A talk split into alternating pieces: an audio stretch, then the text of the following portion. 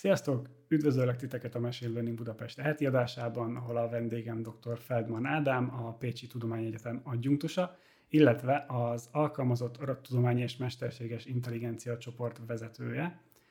Szia Ádám! Mesélj magadról egy kicsit, mit csinálsz mostanában. Szia Csenát, köszönöm szépen. A, való igaz, hogy a Pécsi Tudományegyetemen vagyok adjunktus, de a, több innovációs projektet is viszünk, egyetemi gyökerekkel, amit az előbb említettél, alkalmazott adattudományi és mesterséges intelligencia csoportban. Mi egy interdisziplináris csoport vagyunk egyébként, ez azt jelenti, hogy van közöttünk AI szakértő, programozó, fizikus, gazdasági szakértő, és ez az interdisziplináris csoport, és jó magammal kiegészítve, aki társadalomtudós vagyok, tehát hogy az alapvégzettségemet tekintve én pszichológus vagyok, ez a, ez a kis interdisziplináris csapat nagyon jó kiegészítve egymást próbál mozogni az innováció területén, a felsőoktatás, az innováció és az ipar határmesdjéim. Te magatartás tudósból lettél ilyen szakembered mögött. Mi a történet? Aha. Hát igazság szerint ez egy profilbővülés volt, mert hogy a, mondtam, én pszichológus vagyok eredetileg, és neuropszichológiát oktatok az egyetemen. A neuropszichológia az egy olyan tudományterület, aminek az a célja, hogy megmagyarázza azt, hogy a központi idegrendszerbe jelesül az agyban zajló különböző funkcionális folyamatok, meg az oda kötődő szerkezeti elemek, azok hogyan viszonyulnak ahhoz, hogy mi hogyan viselkedünk, hogyan gondolkodunk, hogyan érzünk, hogyan tudjuk a cselekedeteinket megtervezni, és gyakorlatilag ehhez ez szervesen kapcsolódik az AI témája. Magyarországon nagyon sokan azt gondolják még mindig, hogy a pszichológia az egy alapvetően bölcsészettudomány. Tehát, hogy a, sokan, sok mindenkinek az jut eszébe, hogy Freud, Jung, önsegítő könyvek. Holott egyébként a pszichológia önmaga, amellett, hogy társadalomtudomány, nagyon komoly természettudományos háttérrel rendelkezik. Nagyon sok ilyen, nagyon sok ilyen pszichológiai disziplina van. A neuropszichológia is ilyen. Ez sokak számára száraz, mert hogy kísérlettervezés van benne, magas szintű statisztikai ismereteket igényel, tehát, hogy ez inkább természettudomány, mint bölcsészettudomány. Noha a következtetések azok mind a bölcsészettudomány, mind a társadalomtudomány, mind a természettudomány asztalára is letehető eredmények. És én így találkoztam ezzel a témával. Ugye a pszichológia a egyik fő része ez a kognitív pszichológia, és ugye a kognitív tudományt ezt 1956 óta datáljuk kognitív tudománynak szerves része a mesterséges intelligencia kutatás, tehát a kognitív pszichológia és a mesterséges intelligencia kutatás gyökerei azonosak. De mondok ide még egy példát, ami nem igazán köztudott. A Hinton nevű szakember Kanadába, aki a, akihez nagyon sokszor konvolúciós hálózatoknak a, a, a, a kifejlesztése köthető, vagy ő atyáskodott ezek fölött. Hinton is egyébként neuropszichológus. Tehát, hogy ezen a, ezen a területen tevékenykedik, illetve megemlítenék még egy idevágó dolgot. A 80-as években volt az Egyesült Államokban az MIT-n egy David Marr nevű fiatalember, aki sajnos nagyon hamar elhunyt szerencsétlenség következtében.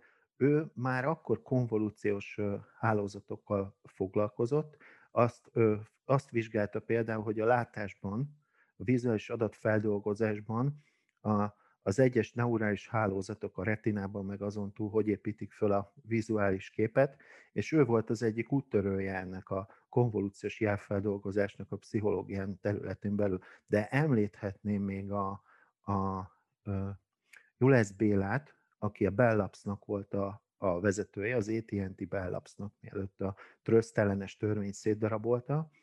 Ő is, ő egy magyar postamérnök volt, aki egyébként pszichológiával foglalkozott, és különböző látáskutatási területeken ért el eredményt, statisztikai, textúrák statisztikai feldolgozása, stb. Tehát a korai látás területén.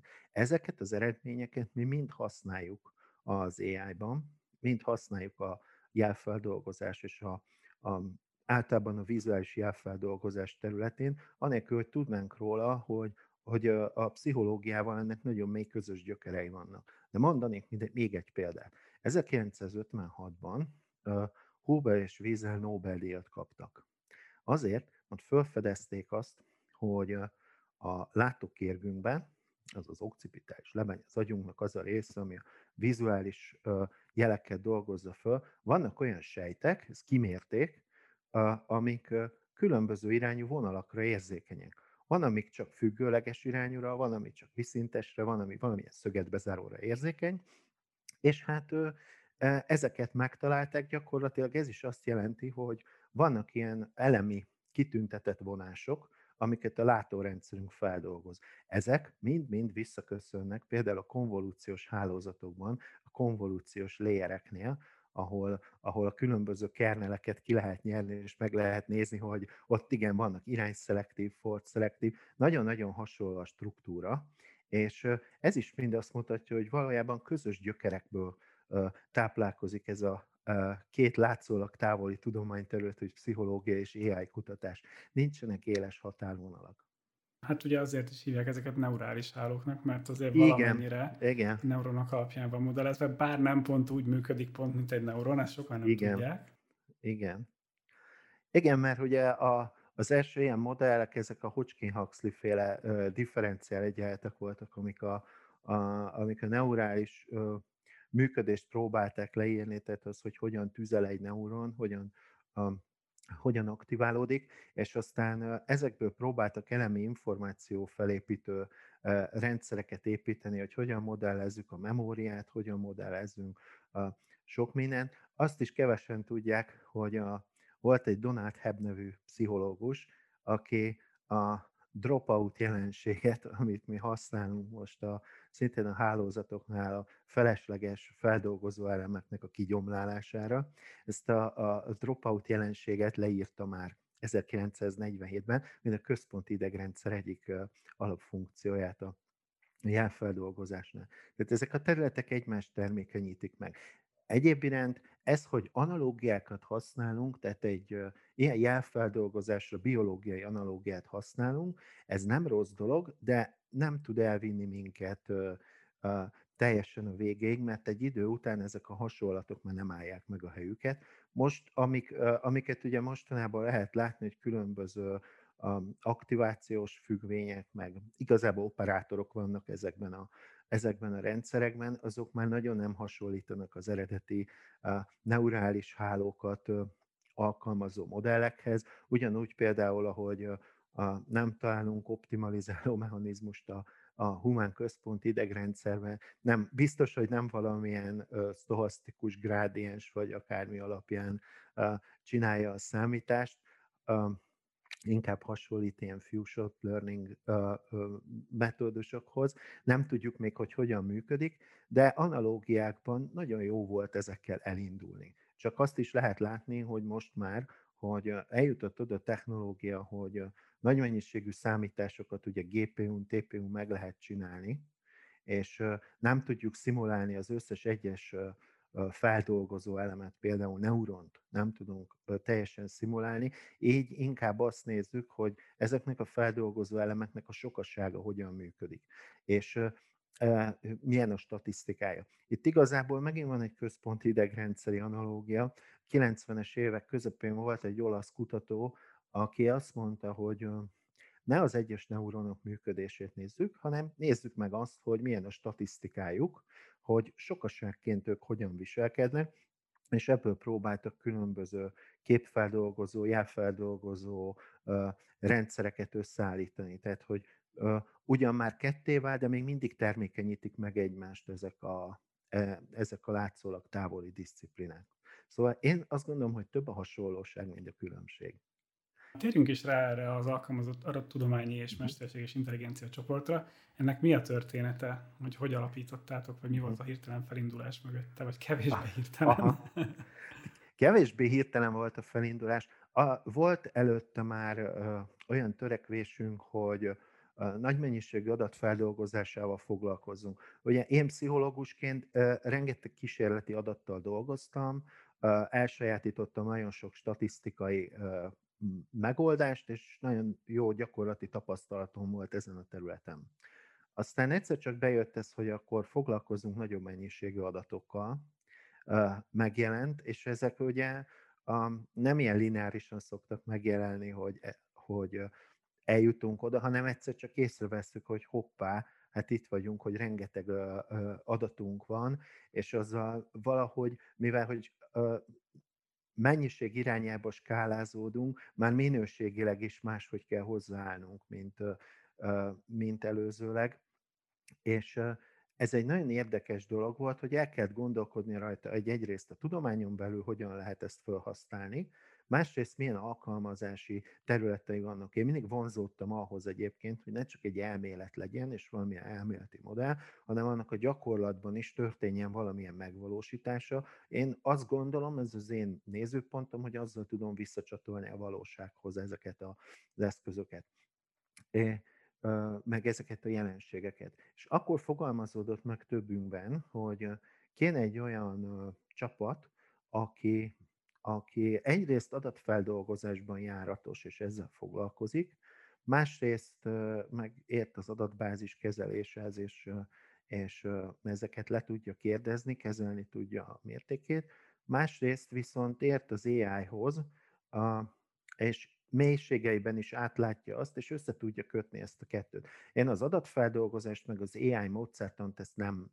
különíteném el egymástól. Én azt gondolom, hogy a, az egy jó munka megközelítés, hogy azt mondom, hogy van az adat és az azt feldolgozó algoritmus vagy algoritmus család. De én azt gondolom, hogy ezek elválaszthatatlanok egymástól, hol látszik ez nagyon, ott például, hogy minden adat függő. Választhatok bármilyen adatfeldolgozási módszert, az adatminőségen nagyon-nagyon sok minden múlik. És ezt próbáltuk meg integrálni, és ugyanakkor kerestük azt a szerepet is, hogy mi, mint egyetemi kutatók, hogyan tudjuk magunkat ebben a szcénában, ebben az érában elhelyezni. És uh, uh, hogy tudunk belépni egyrészt ugye uh, van egy, va, hát hogy mondjam, van egy ilyen irányultság, ami azt mutatja, hogy alapítsunk startupot, és csináljunk valami nagyon-nagyon tuti terméket belőle, vagy csináljunk valami nagyon jó kutatást, és ne foglalkozzunk a másik felével. És mi azt gondoltuk, hogy legyen inkább ez egy harmadik út. Nézzük meg azt, hogy egy felsőoktatási intézményben ezek az új módszerek, technológiák hogy jelenhetnek meg úgy, hogy deklaráltan tudjuk, hogy az új algoritmusok nagy részét multicégek fejlesztik. Ott jelenik meg, az ottani alkalmazott kutatóknak az eredményei jelennek meg, és azt is tudjuk, hogy egy egyetemnél egy startup sokkal gyorsabban tud reagálni. És ugye ez is egy ilyen méretirányú skálázódás is. Arra gondoltunk, hogy meg kell találni egy ilyen mezoszintű megközelítést, ami azt akarja, hogy a, hogy is fogalmazzam meg. Tehát ez azt akarja, hogy a, meg kell találni azokat az eszközöket, meg területeket, ahol nem a startupokkal versenyzünk, és nem a multikkal, hanem ez egy harmadik utas valami. És azt gondoltuk, hogy például a state of the art modellek, amik az egy, megér egy külön misét, ez a state of the art téma, de hogy a legújabban megjelent modellek, amihez új technológia kell és speciális tudás, ami lehet, hogy a piacon lokálisan nincs meg, na ha abban tudunk segíteni, hogy azt az előállítástól minél rövidebb idő alatt el tudjuk hozni Magyarországra, meg tudjuk mutatni, hogy hogyan működik, ki tudjuk próbálni, és meg tudjuk mutatni, hogy az ipar számára ez hogyan használható, magyarul mennyire válik be a gyakorlatban, mondjuk, mondjuk ezt úgy, mintha a, mintha speditőrként működnénk a két ország határán, Hogyha ezt el tudjuk érni, akkor ez egy nagyon jó, hosszabb távon is vállalható szerep. Egyrészt a gazdaság bérkeringésébe bekapcsolja ezt a fajta tevékenységet, másrészt tényleg tudunk gyorsítani, mert azt mindenki ezen a területen látja, hogy van egy bizonyos gap, egy ilyen kis time gap a között, hogy megjelenik valami új módszer vagy technológia, és ez mikor ér el a világnak különböző régióira. Úgyhogy mi, mi azt találtuk ki feladatunknak, hogy részben felhő alapon, illetve hát máshogy nem is tudjuk megoldani felhő alapon, nagy számításigényű, nagy GPU alapú számításigényű modelleket fogunk fejleszteni, annak a know-how-ját fogjuk megtalálni, hogy ezeket hogyan lehet magyarra, magyar nyelvre, például ha nyelvi modellről beszélünk, magyar nyelvre adoptálni, illetve hogyan kell ehhez az adatokat előkészíteni, milyen trükköket kell alkalmazni, ugye az ördög itt is a részletekben van, megjelenik egy ilyen cikk, hogy hm, elértünk ilyen meg ilyen performancia értéket, adott paraméter beállítások mellett. Na de az hogyan keletkezik? Milyen más paraméterek vannak? Érvényes ez nálunk? Tehát mi azt vállaltuk, hogy ezeket mi felderítjük, kitaláljuk, hogy hogyan lehet megcsinálni, és létrehozzuk belőle mondjuk a saját modelleket. Ez nem csak a szövegfeldolgozásra igaz, amivel egyébként foglalkozunk, hanem, hanem igaz képfeldolgozásra, vagy, vagy bármilyen jelfeldolgozásra, ahol viszonylag nagy méretű saját adatbázisokkal kell dolgozni. Ennek az az előnye, hogy nálunk van egy eszközpark, amivel ezt meg tudjuk csinálni, egy Azure felhőben kialakított, GPU-ból kialakított számítási felhő, amiben ezeket meg tudjuk csinálni, és így közelebb is tudjuk hozni a megjelenő eredményeket a, a, a magyar társadalomhoz, és ki tudjuk próbálni.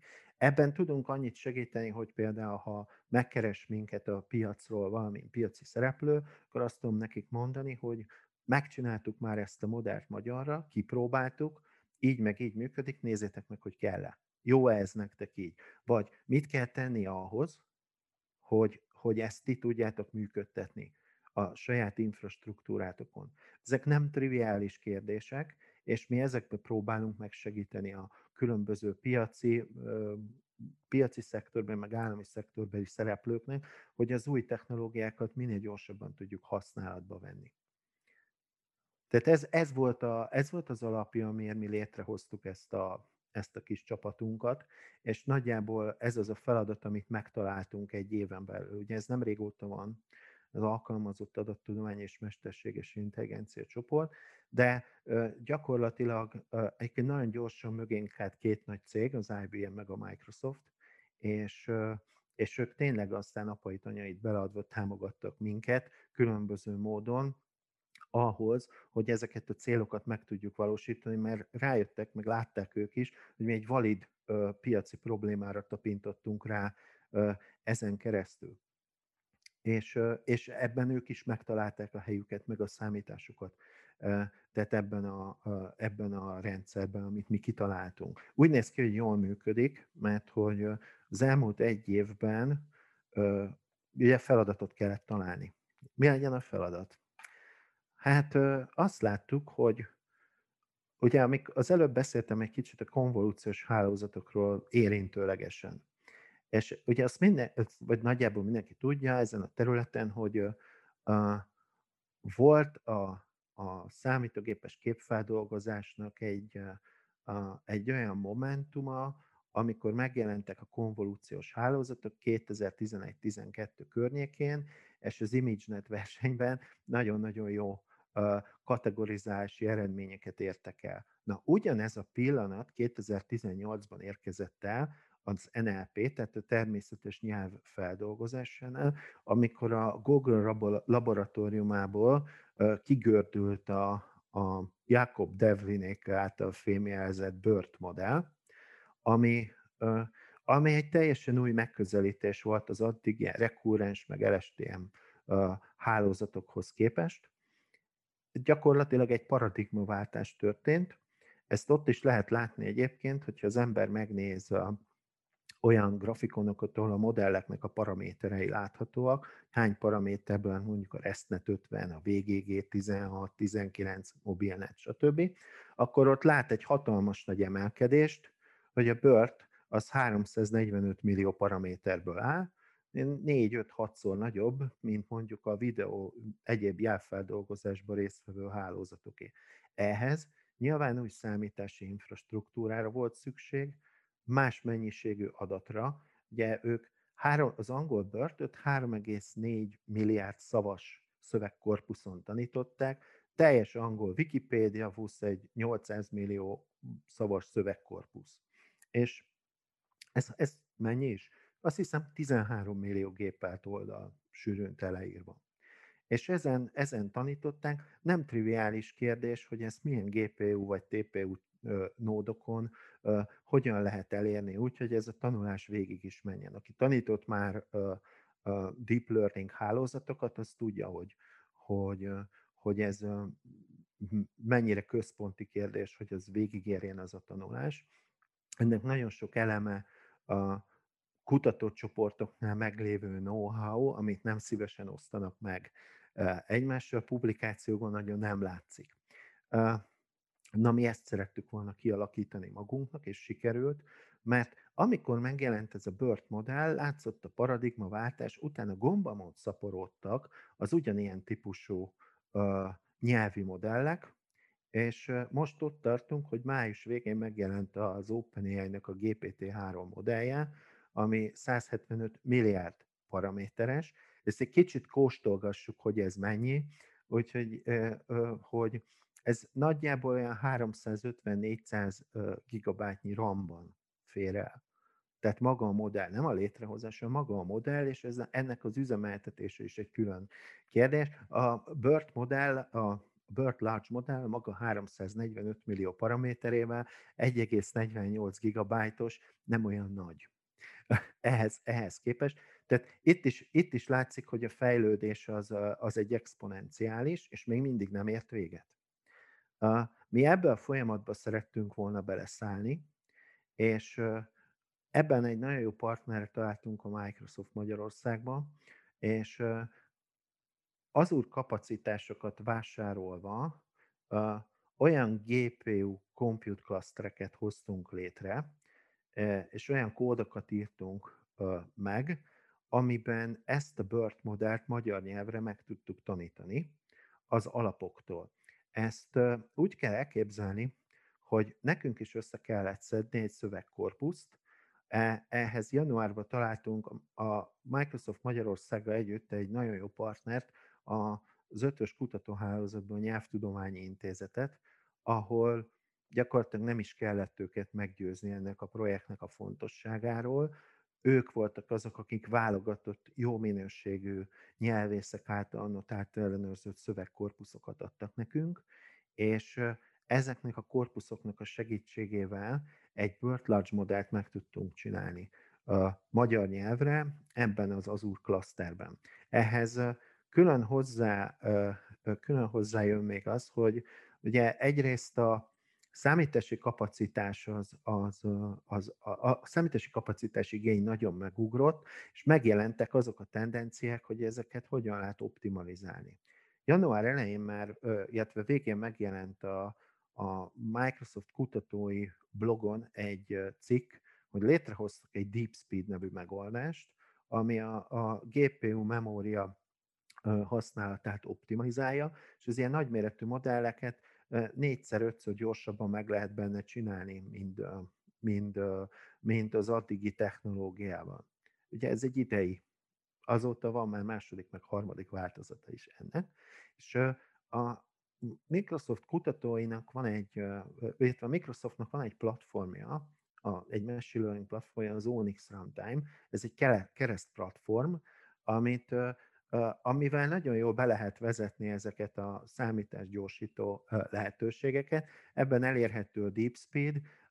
Nekünk ezzel a Redmonti csapattal, akik az Onyx Runtime-ot készítik, ővelük van egy forró drótunk, és nyáron együtt tudtunk velük fejleszteni, amikor csináltuk a modellt, gyakorlatilag nulla napos technológia, és ebbe azért van rizikó, ezt mindenki tudja, hogy nulla napos technológiát használtunk, kihasználtuk a Pécs és a Redmond közötti 9 órás időeltérést, és a, megjelentek az új uh, Docker image-ek, amikben ben voltak a configek, a, a Nickel, az OpenMPI, a DeepSpeed, meg minden, ebből az Onyx Runtime Trainer környezetbe, és mi meg gyakorlatilag küldtük vissza nekik az error logot, tehát ők mire fölébredtek reggel, addigra megkapták az error logot, tudták javítani, és akkor egy nagyon jó együttműködés alakult ki velük. Na ezzel tudtuk megoldani azt, hogy például 40-50 ezer eurós tanítási költség helyett 900 euróból meg tudtuk tanítani a Burt Large modellt magyarra.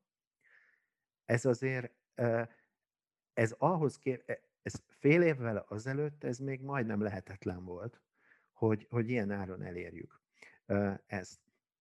Tehát nekünk pont ez a célunk, hogy ezeket a technológiákat ilyen gyorsan be tudjuk vezetni, hogy state-of-the-art modelleket hozzunk ide, de itt nem állunk meg. Egyrészt ez nem egyszerű fellángolás volt a részünkről, mert most például a GPT-2-t próbáljuk megcsinálni még az idei évben, azt készítjük elő, hogy GPT-2 large az másfél milliárd paraméteres modell, az nagyon jól használható arra, hogy például szövegeket generáljunk vele. Például újságcikkeket. A BERT az inkább arra van, hogy szövegeket tudjunk osztályozni.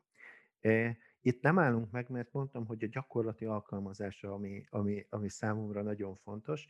Ez azt jelenti, hogy létrejött ez a modell augusztus végén, mi már ö, teszteljük olyan kisebb adatbázison, ugye itt a transfer learninget ki tudjuk használni, hogy megvan egy ilyen alapmodell, ezt ne is úgy képzeljük el, mint egy modell, hanem ez egy keretrendszer, és ebbe a keretrendszerbe bele tudunk ültetni különböző funkciókat. Például névelem, névelemkeresést, vagy sentiment analízist, vagy question answeringet, vagy, vagy akármit. Most próbálgatjuk a meglévő magyar adatbázisokat, amik ilyen célral készültek, hogy mennyire használható ehhez a BERT modellhez, illetve ami nem működik, vagy amihez nincsen, ahhoz próbálunk csinálni ugye a nyelvészekkel, nyelvészekkel közösen, de ebből az AI, az EMMI koalíció is beszállt, tehát a, a, az EMI koalíció vezetője nagyon-nagyon sokat segítenek nekünk abban, hogy, hogy ilyen adatbázisok létrejöjjenek,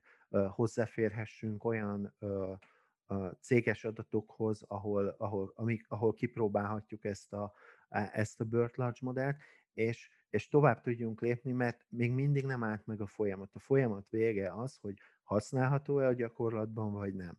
Ha használható, akkor milyen feltételek szükségesek hozzá, hogyan lehet bevezetni a piacra, illetve mi a következő lépés, milyen modellt lehet még behozni, mi az, amit tanítani lehet. Itt tehát nem csak az a know-how keletkezik egyébként, hogy hogyan lehet nyelvi modelleket létrehozni, hanem az, hogy hogyan lehet nagy számítási igényű, speciális komputációs környezeteket összeállítani ahhoz, hogy ezeket oda beágyazzuk. Gyakorlatilag erről, erről van szó, és hogy folyamatosan tudjuk előállítani. Úgy néz ki egyébként, hogy ez a technológiai know-how fél év alatt kialakult nálunk, megszülettek hozzá programok, megszületett a környezet hozzá, létrejöttek az első modellek, évvégére létrejön az a másik kettő, amit még szeretnénk megcsinálni, és közben megy a gyakorlati kipróbálás is. Tehát, hogy ez az alkalmazott adattudományi és mesterséges intelligencia csoport, ez most úton van, úton van a felé, hogy, hogy, piacon, hogy a piacon helyet találjon magának. Illetve ez a fajta megközelítés helyet találjon magának a piacon. Aztán majd a piac eldöntő, hogy szükség van erre vagy nem. Igen, egyébként akartam is kérdezni, hogy az emmi koalícióval együtt működtek-e, már ugye a, a stratégiának az egyik ilyen alappillére, hogy, hogy magyar nyelvi modelleket szeretnénk. Igen és aztán azt alkalmazni mindenféle, akár ügyintézésben, chatbotok, ilyesmik. Igen, igen, erről tárgyalunk éppen, hogy hogyan lehet ezt a modellt, mint keretrendszert ide beleintegrálni, milyen feltételekkel, illetve az a nagyobb kérdés az, hogy hogyan tudjuk üzemeltetni. Volt egy próbálkozásunk, csináltunk angol nyelvű chatbotokat, angol nyelvű BERT modellel, amikor a Covid járványnak az első hulláma fölfutóba volt tavasszal. És egyrészt szakirodalomanalízist csináltunk, angol nyelvű Burt large másrészt meg a, olyan chatbot backend apikat próbáltunk építeni, ahol szabadszöveges kérdésekre ad viszonylag szabadszöveges választ laikusoknak, meg szakértőknek. Tehát ezt úgy kell elképzelni, hogy a, a bemenő kérdésre a bört elolvasta a Wikipédián a megfelelő szócikket, és egy mondatba összefoglalta, hogy mi volt ott. Ez volt a laikusoknak szóló, illetve a szakértők pedig a, a PubMed-en a legnagyobb orvosi adatbázis absztraktjaiból tudtak így ilyen módon tájékozódni.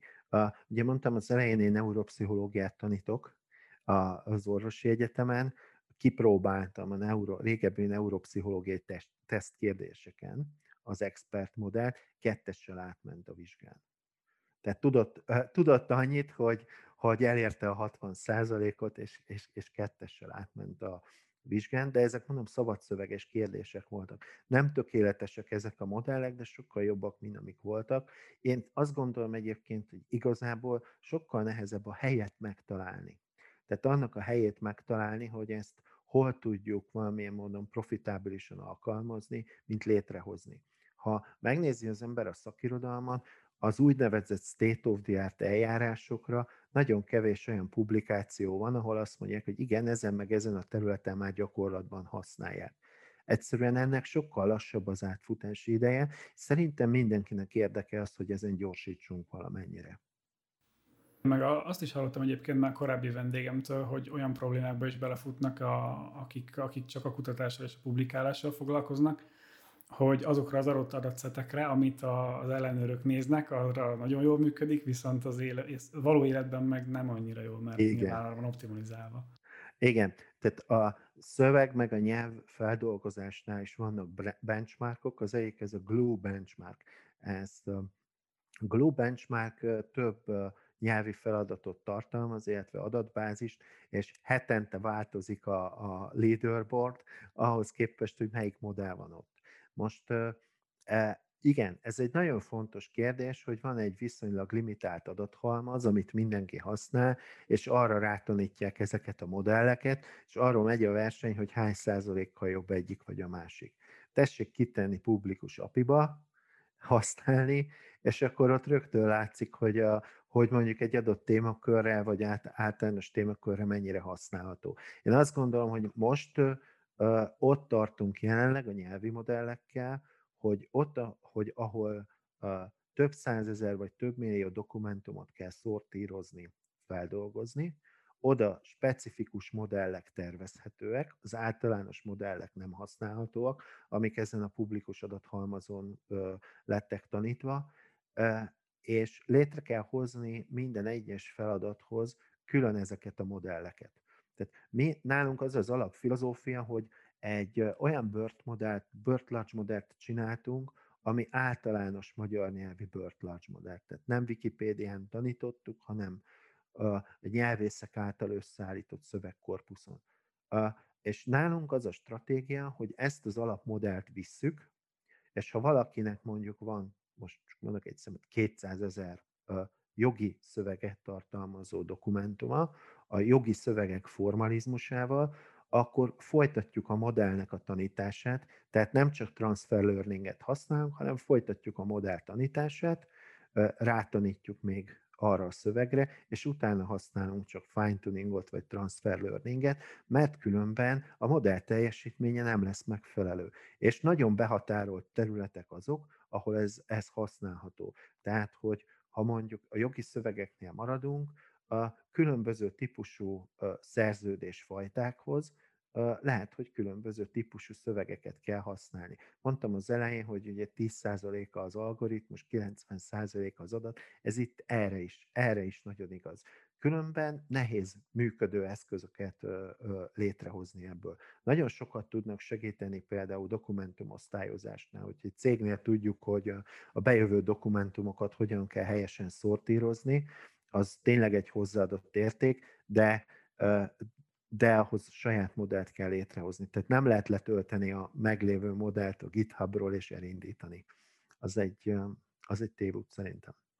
És ez csak csalódást, csalódást tud okozni. Úgyhogy mi, mi azt gondoljuk, hogy mindenki, aki megkeres minket, neki azt javasoljuk, hogy a, a, az ő dokumentumaikon tovább tanítjuk az alapmodellt, ami aztán az övé lesz, és aztán finom hangoljuk a feladataikra. Jelenleg, jelenleg itt tartunk, ez egyébként a GPT-2-re is igaz. A GPT-3-nál nagyon szépen látszik, hogy hogy általános intelligenciának van megadva, tehát általános mesterséges intelligenciának, mégis ugye azt írják róla, hogy olyan, mint hogyha egy intelligens ember próbálná elrejteni azt, hogy nem ért az adott területhez, amikor a GPT-3 válaszol. Tehát, hogy, hogy vannak hiányosságai, nem igazából terület specifikusra kell szabni ezeket az eszközöket, és akkor jól működhetnek. És én még azt vettem észre, ugye, hogy a cégeknél gyakran belefutnak abba a problémába, hogy mondják, hogy hát van rengeteg adatunk, de aztán az a rengeteg adat meg nagyon rossz minőségű, mm. hogy ilyen problémákkal nektek is meg kell küzdenetek, vagy azért az, hogy egy ilyen kutatási háttérből jöttök, azért ott van egy ilyen alap, hogy a standard adatszetek mondjuk egész jó minőségűek, vagy, vagy ti is belefuttak ezért ebbe a problémába? Hektikus nagyon, belefutunk nyilván ö, mindig ebbe. A kérdés az, hogy milyen szempontból rossz minőségű az adat. Tehát, hogy ez annyira helyzet specifikumtól függő, mert ha azt mondom, hogy csak hiányos, akkor tudom mondjuk, hogy XG boostot fogok használni a nem tudom milyen másik algoritmus helyett, hogyha ha nagyon sok fals adat van benne, akkor neki se állunk feldolgozni, sok esetben, vagy úgy szűrjük. Ugye van ez a klasszikus piramis, ami a CRISP-DM modell, CRISP-DM modellt ráépíthetjük. A végén van az a, a, a gépi tanulás, de előtte adattisztítás, minőségellenőrzés, stb. stb. Az, a, az az alapja. Az viszi el a legtöbb időt, meg az viszi el a legnagyobb kapacitást, hogy ki legyen találva az, hogy szint, milyen modellt használunk hozzá, az szinte másodlagos. És ebben mindig belefutunk egészségügyi adatoktól kezdve, szöveges adatokon át, mindig. Tehát, hogy ez, ez szerintem elválaszthatatlan, de nyilván én azt gondolom, hogy a terület fejlődése hozza magával azt, hogy a, a különböző stakeholderek azok már figyelnek az adatminőségre, és megpróbálnak mondjuk például olyan beviteli felületeket csinálni, ahol, ahol mondjuk a pontot nem lehet helyettesíteni pontos veszővel, vagy kettős ponttal, vagy perjellel, a dátumbevitelre figyelnek, tehát hogy van, vannak már próbálkozások. Én találkoztam olyan orvosi adatbázisokkal, amik használhatatlanok voltak, pedig egy nagyon szép rendezett, magas százalékba kitöltött halmazon, egyszerűen dátumkonverziós probléma volt, amit nem lehetett orvosolni vele, valamilyen, valamiből átkonvertálták, és, és használhatatlan lett az adatoknak a nagy része. Ilyen picike kis banánhéjakon szokott elbukni a dolog, de azt látom, hogy ha másra nem is, de ebbe az irányba már szenzitizáltak a, a, a, a piaci szereplők, és az újonnan építendő adatgyűjtő, adatfeldolgozó rendszerekbe ezeket a, a szempontokat már beépítik. És egyébként azt, hogy sok a falsalat, azt hogy tudjátok kiszűrni? Mert um, az arra gondolok, hogyha például kapsz egy um, adathalmazt, ami, ami orvosi adathalmaz, tehát pedig nem vagy orvos, uh-huh. akkor azt van, arra van valami jó módszer, hogy előre ki tudsz szűrni, vagy az már csak akkor fogod észrevenni, mikor Aha. már produkcióban vagy a modell. Okay. Képzeld el, hogy van egy táblázatod, egy 10x100-as táblázatod, 10 oszloppal és 100 rekorddal. A orvosi adathalmaz 8, 8 változóról semmit nem tudsz, hogy mi az, kliksz Az első az életkor, a másik nem. Meg tudom nézni azt, hogy mekkora az életkori range. Hogyha mínusz 50 és 620 között van, akkor ott valami probléma van. Azt még meg tudom nézni, konkrét esetet mondok, azért, azért, azért hoztam ezt a példát. Tehát, hogy vagy ha nemnél tíz adatnál több van benne, az is azért ö, ö, mutat valamit. Tehát, hogy igazából ö, az adott területen lévő szaktudás nélkül is lehet valamennyire szűrni, de ugye ez is implikálja azt, hogy még az adott területen lévő szakértővel kell együtt dolgozni, hiszen én nem értek azokhoz az adatokhoz, amit fel kell dolgoznom. Úgyhogy mi, amikor én, mi orvosokkal dolgozunk, akkor mindig a, az adott terület szakértőit megkeressük. Ez szokott tűnni a legfájdalmasabb pont lenni, mert időigényes, és gondolja egy sebész orvost, aki egész nap műt, és utána le kell ülni a két műtét között egy táblázat elé, és megmondani azt, hogy ez most jó-e, rossz-e, mit jelent, mit nem jelent. Tehát igazából a, a, az adott szakterületnek a szakértőivel való együttműködés az, ami, amivel az adott minőséget lehet javítani. Ők fogják megmondani azt, hogy kivehető-e az adat, nem vehető ki, jól van -e egyáltalán rögzítve van, hogy azt sem tudjuk eldönteni. Ennek van egy másik fajtája, amikor olyan szintű minősített adatokkal kell dolgozni, nem is tudod, hogy mind dolgozhatsz. Ez ugyanolyan, mint hogyha megkérnék, hogy figyelj, fessétek ki a szobát, de nem, nem láthatod, hogy hogy fested ki, meg azt se tudhatod, hogy milyen színű, de jól kell megcsinálni. Tehát, és, és, és, és van ez az oldal is, úgyhogy van, vannak cifraságok a területen. Szerintem az fogja elhozni majd a változást, hogyha a homor titkosító algoritmusok, ugye azt titkosítási módszerek ezekre az algoritmusokra is elérhetőek lesznek. Persze sokszoros számítási kapacitás növekedést kell, hogy maga után vonjon, és akkor bárkinek az adatán lehetne dolgozni, úgyhogy ne kelljen tudni arról, hogy mi van benne. Tehát, hogy akkor, akkor ezzel lehet javítani. De addig, addig vakon kell dolgozni, csukott szemmel, és, és, és nem tudjuk, hogy ilyen festéket milyen színnel használjunk hozzá. Tehát ez már túl, ez túl van azon, hogy mennyi a hiba az adatban, vagy mennyi nem. Volt már többször olyan, hogy igen, el kellett dobni a, a, az adott feladatot, mert egyszerűen annyira adatgyenge volt, a, adatgyenge volt az adott probléma. Vagy azt mondtuk, hogy oké, okay, de akkor építsünk új adatbázist, ilyen meg ilyen feltételekkel. Van, van olyan is, ahol most is zajlik az adatbázis építése. Ilyen, ilyen téren. De ez szerintem csak jó, mert mert az adatminőség javulásában ugye azok még jobban agregálhatóak, összemörzsölhetőek, más feladatba bevonhatók. Ha már egyszer az adatminőségen javítunk, akkor megnézzük, hogy mennyire GDPR kompatibilis, milyen módon lehet még feldolgozni. Tehát ez megint a komplexitás irányába mutat, hogy tényleg az, olaj, tényleg az adat legyen az olaj, és ne valamilyen kis sáros lé, amit ugye előre nem lehet tudni, hogy mi van a hordóban. Benzin vagy sáros lé kinyitás után látszik. A, lassan az időnk végére érünk. Én mindenkitől meg szoktam kérdezni, hogy ők személy szerint, tehát most te személy szerint mit vársz az AI területtől a jövőben, merre fogunk fejlődni szerinted? Aha. Hát én erre nem merek semmit sem mondani. Én, én szeretném, hogy ha, ha láthatnák előre öt évre, de ha most belegondolok abba, hogy öt évvel ezelőtt mit gondoltam, és most mi lett belőle, jó nagy a különbség ahhoz, hogy óvatosan fogalmazzak meg bármit is. Én szeretném azt, hogyha a nyelvtechnológia fejlődése maradna ilyen gyors, mint ami, a, a, ami most van, a, lenne több lehető, még, még lehetőségünk arra, hogy ugyanilyen nagy modelleket tudjunk csinálni, és, de az én nagy vágyam az igazából az, hogy ne csak a Turing teszten, hanem az összes többi teszten menjen át valami olyan modell, ami nem csak szöveg vagy képfeldolgozó, hanem multimodális. Én ezt, én ezt még szeretném megírni, és szeretnék ilyet, ö, ö, ilyet látni, és ilyet használni. Nem tudom, hogy mikor lesz. Meg nem is tudom, hogy milyen architektúrán és hogyan, hogyan fog kinézni, de én szeretném ezt még látni. Még az én életemben. Hm. Hát azt én is. Meglátjuk, hogy alakul. Közös cél. Ádám, a hallgatók, nézők hol tudhatnak meg többet rólad, a, uh-huh. mhm. labo, a csoportról? Uh, jó. Nem tudom, hogy mikor fogsz adásba vinni ebbe, de uh, október 31-ig kell a honlapunkat megadni. Tehát uh, lassan elkészül a honlapunk a PHC Tudományegyetemen, de egyébként az egyetem honlapján így is megtalálhatóak vagyunk, e-mailbe bárkitől szívesen várunk megkeresést, illetve a LinkedIn-en is, e, és nem sokára szélesebb fórumon is elérhetőek leszünk. Ja, Ádám, én köszönöm szépen, hogy a vendégem voltál ma, és akkor és további szép napot. Viszont kívánom, köszönöm a meghívást.